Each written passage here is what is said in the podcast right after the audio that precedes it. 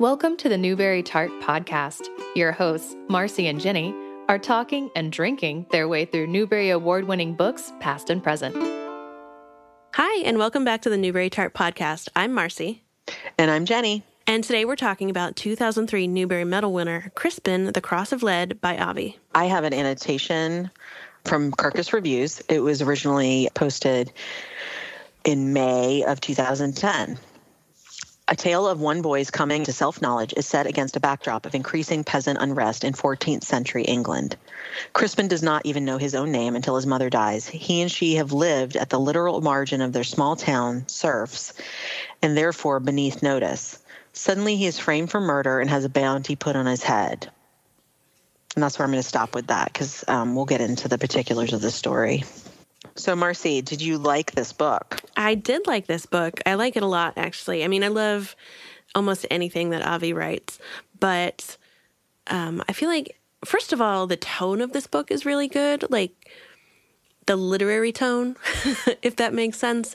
One of Avi's skills as a writer to me that make him so appealing is his complete ability to submerge himself in the material to the point that he he doesn't sound like the same author from one book to another. Like the language is so so different um, kind of like if you if you see a really good actor in different things and you can't believe it's the same person he's like that as a writer so he gets the medieval like not only the way the characters are talking but like the way the language is in the entire book really puts you there and i love that I agree with that. And I think it's very interesting, particularly because he has so many books. Yeah. Like, I, you know, I, it's been a long time since I've read a bunch of his books all in a row. But just thinking about the ones that have been honored by the Newbery, they're so radically different. And I think you're really right about that. I think that's a really rare thing in authors. It is. I mean, a lot of times I like an author because they have the same voice, right? And then I really like that voice and I just want more of it. So I read a different book that might have a different topic, but it has that same voice. And he has a different voice for every single book. It's amazing. It really is. But I think that there is something amazing about the high quality of all of his books. Like yeah. all of them are high quality. Like when we spoke with him, he was so kind of nonchalant about, well, is it good I've written this many books? and at the time, I remember being really shocked. And now I wish I could say to him, yes, it is. It's super impressive and it's really good because they're all, they all have something um, really interesting to say. Well, and so. I think I think too part of his appeal is that he is so thoughtful about his approach. You know, he does his research and it's not a dry book that just sort of trots out facts. He just he just builds the world, you know, which is one of the things that I appreciate the most. Like if you told me to pick my top 10 books, they're completely different from each other, but one thing they all have in common is amazing world building. Like that's one of those things that I appreciate so much. Yes. So I, I, would like to say though that I reluctantly really ended up liking this book. Reluctantly, why? I started. I tried to start it several times, and I just kept putting it down. I felt like, I felt like it was almost like Newbery bait Oh. And I was like, oh, of course, it's an important book by an important author. So, of course, it won the Newbery that year. and but then you're like, damn, it's such, actually good. Shoot. well, that's what it started. It like took me, it took me like probably three tries because I've been having reading problems because of the pandemic and like focusing anyway. But it took me like three tries to actually get past the first chapter. And then once I did, I was flabbergasted because it was so it just swept me away. It's super but readable. I did think at first. Well, I did think at first I thought this is of course, you know, it's a it's a period a period book. It's about a kid struggling on their own. It's by Avi. Of course, you know, this just was like the obvious choice. In a year, though, that's so weird, the books are so different from each other that were honored that year. And I just, I really had a lot of questions those first couple times I tried to start the book about how this rose to the top. But once I got past that first chapter, I was absolutely swept away, and I can see why it um, it got the top honor. Yeah, no, I, I find it super readable and hard to put down, and I don't I don't actually even like like the main character as a person, if that makes sense. But I still like had to find out what happened next. I think that makes perfect sense.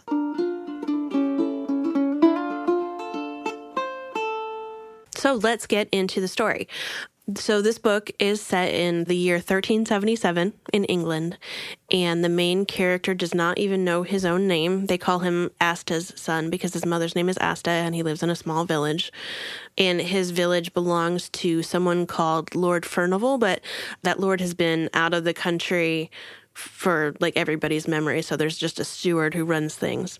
So the book begins the day after his mother dies, and he lives in this just hovel with her. They're shunned by the other villagers. He doesn't know why. They've always been just dirt poor. It's awful and he's not quite sure what he's going to do especially since he like the funeral taxes were ridiculous and and they were going to leave him with no way to survive on his own oh no he's summoned by the steward of the manor who's john Aycliffe and he's told after his mother's death that he needs to bring their ox to the manor and he's trying to explain to Aycliffe that if I do that, then I won't have anything to work the fields with and I'll starve. And Aycliffe is like, well, then starve then. He's a real asshole. And so the priestess there is like, come to the church and we'll pray. And so Crispin runs into the forest because he's just grieving. And he ends up going to the church but before like he's he's coming out of the woods toward the church later on and he overhears this horrible conversation about how they're going to kill him yeah so the steward is talking to someone that that Crispin doesn't know. And but he can tell that he's like a well-off person by his clothes. And it turns out that the conversation that they're having is about him and how the steward has been ordered to kill Crispin. And Crispin has no idea why anybody would even think about him because he's just nothing. In the village he's just grown up as nothing. So he has no idea what's going on. Yeah i mean he doesn't even have a name. And he's like now my mom's dead. I'm supposed to give up my livelihood and now the pe- the people who are in charge of the village want me dead. So he doesn't see anything. He he goes to the he goes in and ends up talking to the priest, but he's there's like a little toady kid in the village that's been paid off and rats him out to the bad guys. And so the priest is hurt by these guys and Crispin flees. And that's where all the adventure starts to pick it starts to pick up and he is on the lam. I don't remember the last time I was more afraid for a kid protagonist in a book than when he ran from that church. Yeah. And from the priest laying on the ground. Yeah. So whoever has done this like thinks it's important enough that they murdered the village priest over it, which is just horrific. This one kid he thought was at least friendly to him sold him out. There's a manhunt going on for him and he has no idea why he was just kind of like running and wandering. But there was an indication that if he went to a different town and he lived there for a year without getting caught or returned or whatever then he would be a free person. So that's what he decides he's going to do. So he ends up going to this abandoned church and there's this huge man huge hulking man named bear who's a juggler. And i swear i thought that the bear was going to torture and or molest um, him, kill Crispin. Yeah, I actually thought molest, which is horrible. And it I, had that tone, know, though. it did have that tone. It had that tone of like, "Come here, little child," you know, like like get in my van. I have candy. It really felt like that in like the medieval way. Yeah. Um, which What's is like, which van? is like, I've got bread in my sack. I think. Um, There's giant so, yeah, hulking really man in tatters in a barn. That's it's terrifying, right? And he's dirty and like he's yeah he's he really is like look in my sack. There's food there. Like it really is like get in my van. There's candy. yeah, you know. So I I I kept thinking that Crispin is just about to be like absolutely abused and then it turns out that Bear is just gruff and kind of an, an asshole, but he's like has a soft spot and allows Crispin to come on and, tra- and come and start traveling with him. Well, I don't know though because the beginning of that relationship is very weird. Like he was like, "Get in my van, I own you now." And he was like, I claim you. Yeah. He actually like this guy offers him bread and seems like he's he's creepy and ominous, but he also is seems like he's being nice to Crispin. But then he grabs him and here's the phrase Crispin says, I don't know your meaning. And Bear says, By the putrid bowels of Lucifer Boy, the law affirms that having unlawfully left your true master, you become servant to the first free man who finds and claims you. You've left yours, and I've found you a gift of God. From now on, you'll serve me. And it's basically like he he says that he belongs to him now, and if he doesn't do as he says, then he's going to march him back right back to the last manor house for whatever fate is waiting for him that they're trying to kill him. So he really does have no choice. Yeah, and then like the next chapter starts with Crispin like like scooting into the corner with bread that he's given. It's real it's real rough. Yeah. It's real rough. And you think that Crispin is not gonna make it. Like like Crispin is done for. Like Bear is about to kill him and then wear his head as a hat. And then somehow the book is still named Crispin and there's something about him and maybe he's a ghost or something something but like you're like bear is going to do something terrible to crispin that it is very it does very much feel that way and i don't know why but like this whole thing the whole way through had a very like game of thrones feel to it to me like it is not about anything that game of thrones is about mostly but it it just had that like anybody could get killed or hurt or tortured at any minute. You just don't know. It did have that feeling in, in common, I think, with Game of Thrones from my perspective, but it also was very like the classroom cut of of Game of Thrones. yeah, so, but like you'd be like, you'd be like, Okay, so I, as an adult, having had exposure to other things set in this time period, know that there was a lot of pus and gore and sores, and like people just smelled, and like there was like a lot of dung and you know a lot of torturing things. And just like even if you had a good life you really lived until maybe like 20 but you've also probably had some horrible like ailment and or malady and or disfigurement. And you know it's like it, it, really that it did feel kind of like the time that in high school for some reason my english teacher brought in and watched romeo and juliet like the italian one. And but she in the library they only had this classroom cut and it was basically 45 minutes. And it had it had the score and it had like them dancing and it had them running in fields, but like all the sex, all the fighting, everything was cut out of it. So it was just like, oh, they're these pretty teenagers who run around and dance and then they're just dead. Hmm, so mysterious. It felt a little bit like that, but I mean, what else are you going to do in a kid's book about this time period, right? Yes, like, this is true. you can't have that stuff in there. Well, so it's so, very that's a weird thing about Bear's character because he, he begins in this terrifying way. He gets compared to a demon and he like hurts like he grabs he grabs Crispin so hard that he hurts him and he's like you belong to me. You have to do everything I say. I'm your master forever. And so that is a really awful way to start off, but he is actually like nice to Crispin he ends up being begrudgingly nice to Crispin, and I thought that was a really good character development.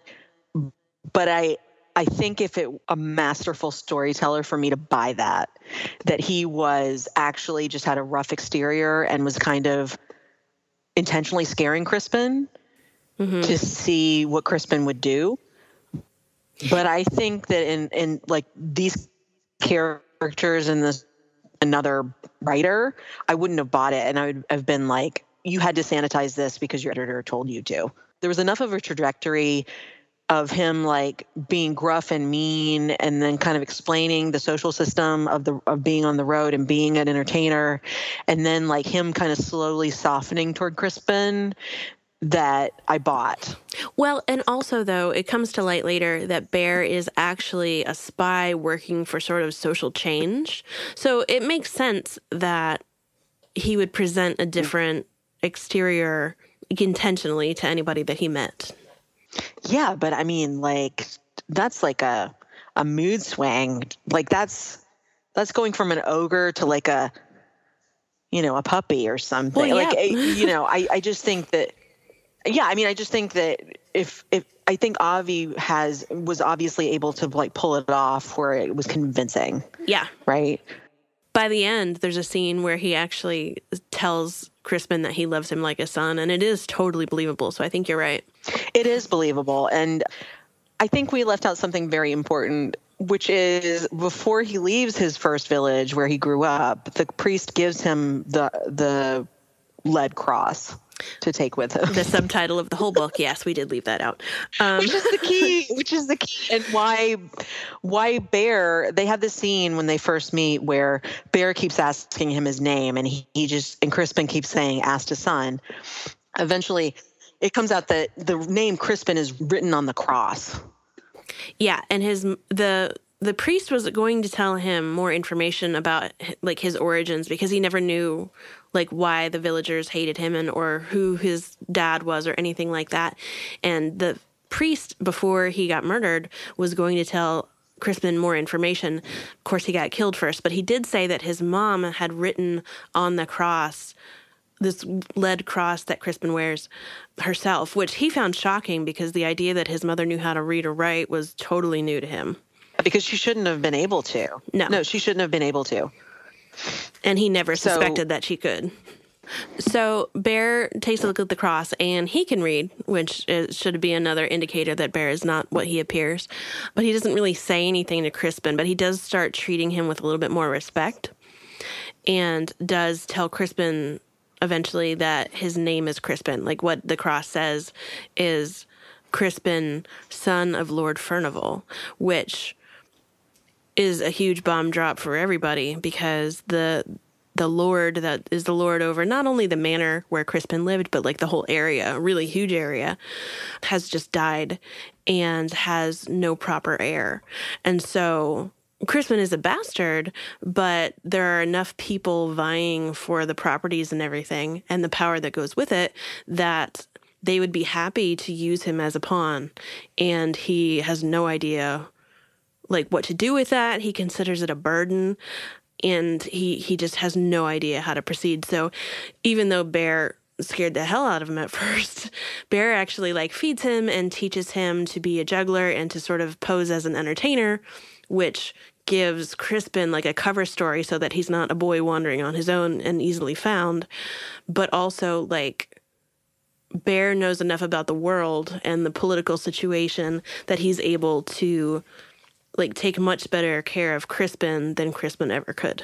he gives crispin security he gives him he gives him guidance he gives him security he teaches him skills he starts to teach him about what the outside world is like and that's really interesting to see the juxtaposition of what is in the book as the outside world and what bear is teaching crispin Yes. because it doesn't always match up. And I feel like Bear is very astute, but he's very selective about what he is telling Crispin. And it's very, it, I don't know. I there's something. I mean, Bear is un, an unreliable narrator in some ways, Oh but yeah. he does do a world of good for Crispin. So I'm conflicted a little bit. he, he doesn't take Crispin's story very seriously at first, but um, several times they realize that these like armed parties of searchers are out actually looking for him. Bear starts Bear starts to like give Crispin the side eye and like look closer at that cross and take the whole thing more seriously. And once he does take it seriously, he he's very intent on keeping Crispin safe. Yeah, letting him know exactly what's going on instead of just letting him wander around and uh, have no resources and be a sitting duck and be killed um, for this, for because of his claim or his the claim that he could make on this on this property on the people. I thought it was really interesting, and I wanted to know more about Crispin's mom Yeah. because I felt like there. I mean, I think it would have been totally realistic, if you want to say realistic, that a, a young boy who came from nothing is now told that he could have all the power in the in the geographical area that he's ever known that he would jump at that like being rich having power having means having servants having material goods um, and he just he just doesn't. He's like, you know, no, this Yeah. is more trouble than it's worth, and it's not the life I want anyway. So I really wish I knew we knew more about Crispin's mom. I mean, they do explain that that she was like a highborn lady who obviously had an affair with the Lord, and the Lord sort of protected her in a way when he was still alive. But as soon as he was dead, all bets were off. Yeah, I mean, you know, there is that backstory, but I really, really wish there had been some kind of flashback with with him and his mom.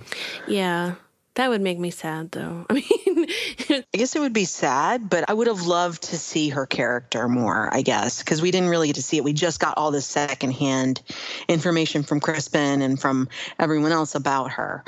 And that's fair, you know, but mm-hmm. I just I I just wanted I wanted to see her come to life because I, I was really intrigued by her. she was very interesting, the little bits that were there. But I think she was basically just a plot device that served to prove to Crispin that the people in power were abusive and cruel and that he didn't want any part of it. So I can see why the author would make the choice to leave out more than that because there was so much going on in the book already.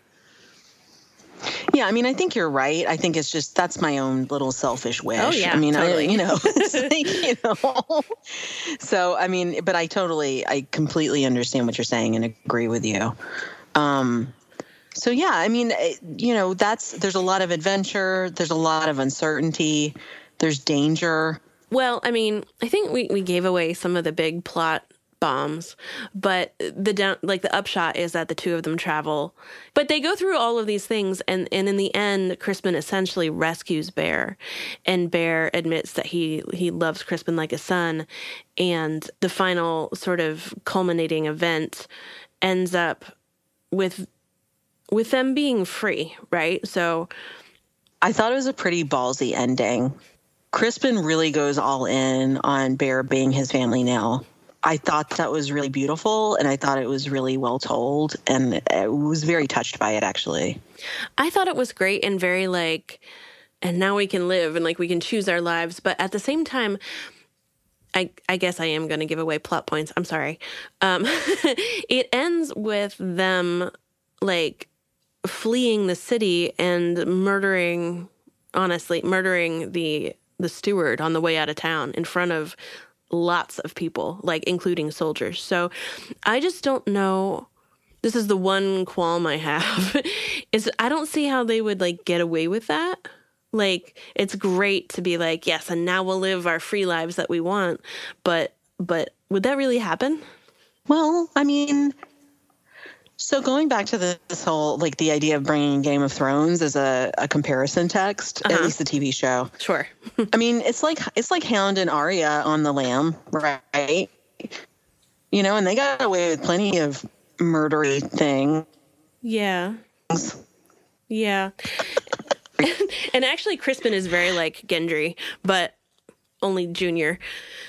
Uh I don't know. I just the the ending situation, Bear literally throws the steward at soldiers with swords and the guy gets impaled and like dies. And I just don't see like that gets back to somebody in authority, right? like they would really I be looking for them. But who's in who's in authority at that point? If you know Furnival's gone, he's dead.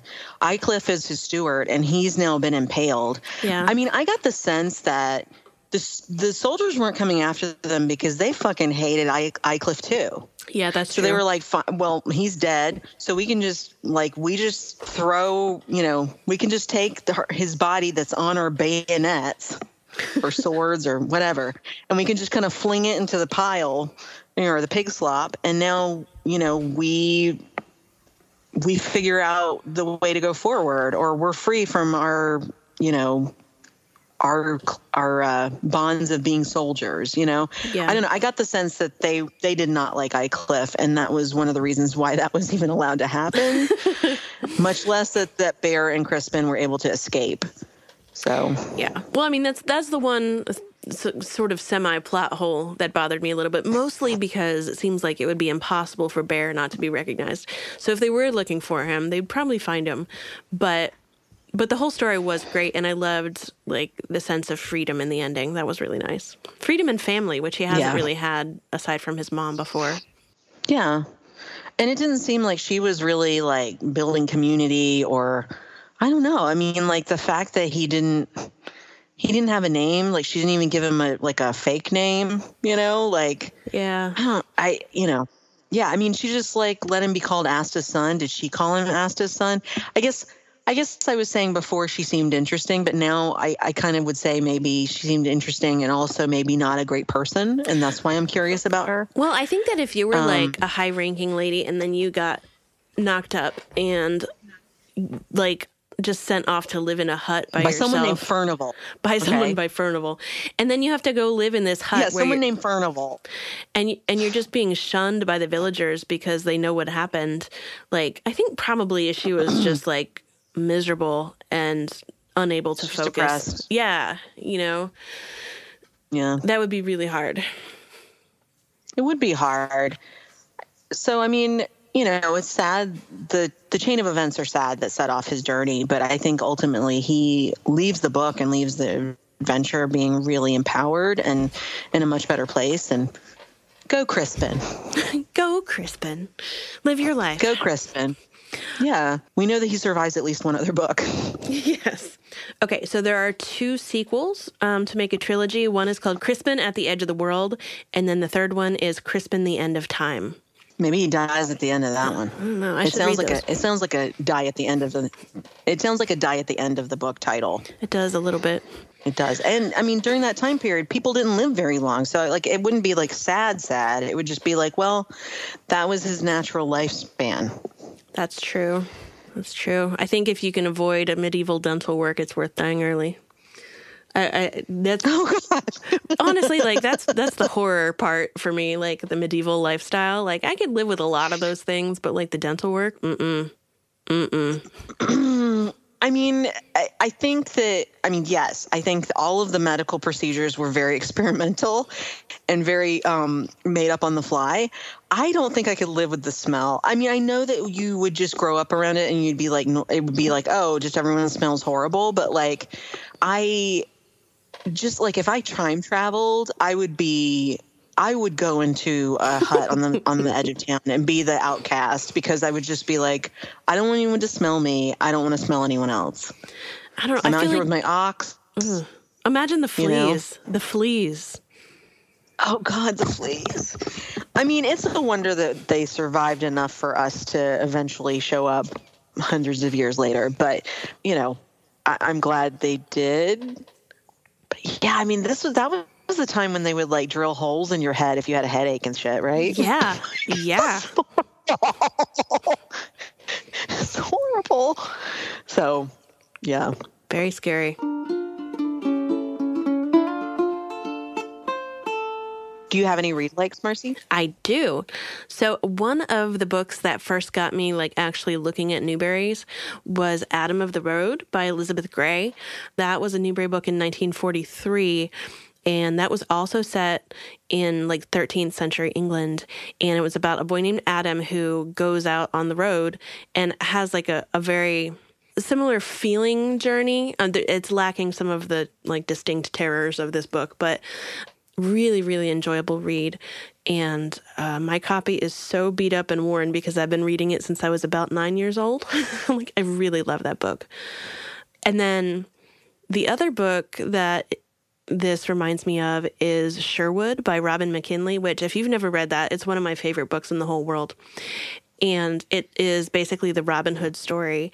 And the way it reminds me of Crispin is because that version of Robin Hood basically the same thing happens to Robin as happens to Crispin. Like through no fault of his own and through like this bullying atmosphere, he is kind of well, he actually does end up killing somebody, but it's it's not on purpose and he's really been pushed into it and he's been pushed out of his home and his living in kind of like a serf you know, overlord situation, and he has to take off through the woods.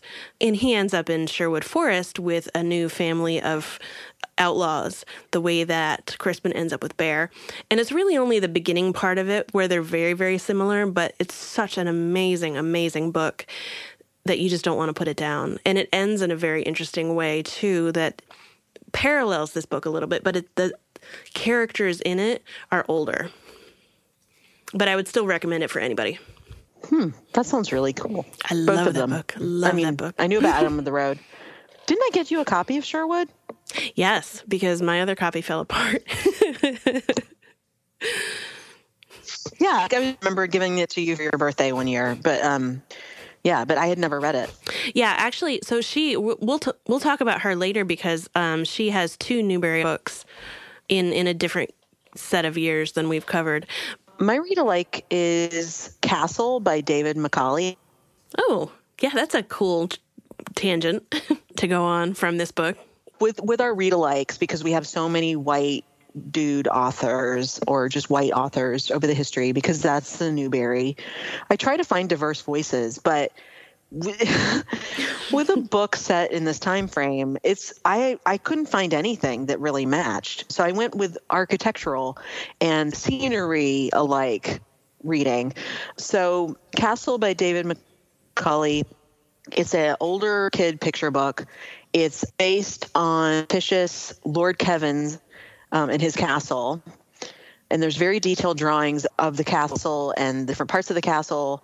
There's like blueprints of the castle and the surrounding areas. And there's just like the drama and the daily life of living in, in Lord Kevin's castle, which set is set in the imaginary town of Aber, Aberwynver, which is supposedly in Wales. It's a shorter read, but it has a lot of the same structures, a lot of the same. I mean, has the feel, and of course, it also has the drawings in it. So, if you wanted to uh, spend a little more time in that time period, then um, this was a good a good next book to pick up.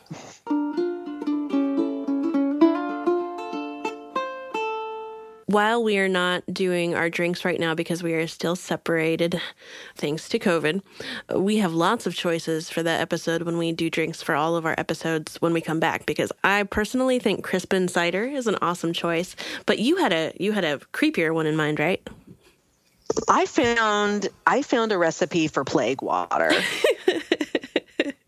Why are you making Like me drink for gross like a- things?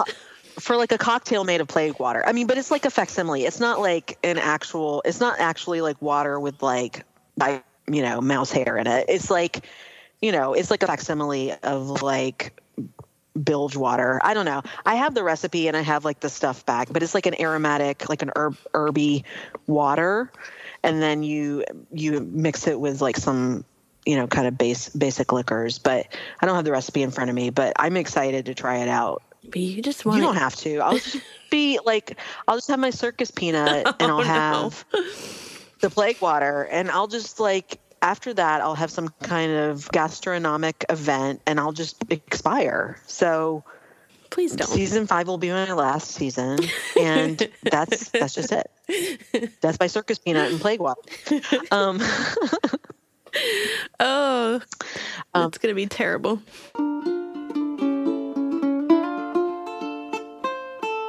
This episode is the last episode of season five of the Newbery Tart podcast. Our sixth season will be the 1991 and 1992 Newbery books, the honors and the winners. We're combining the two because there were so few books in each of the years. We hope you'll continue to join us. Please rate and review us on Facebook, iTunes, and anywhere that you care to listen to your podcasts. You can also find us on our website at newberytart.com.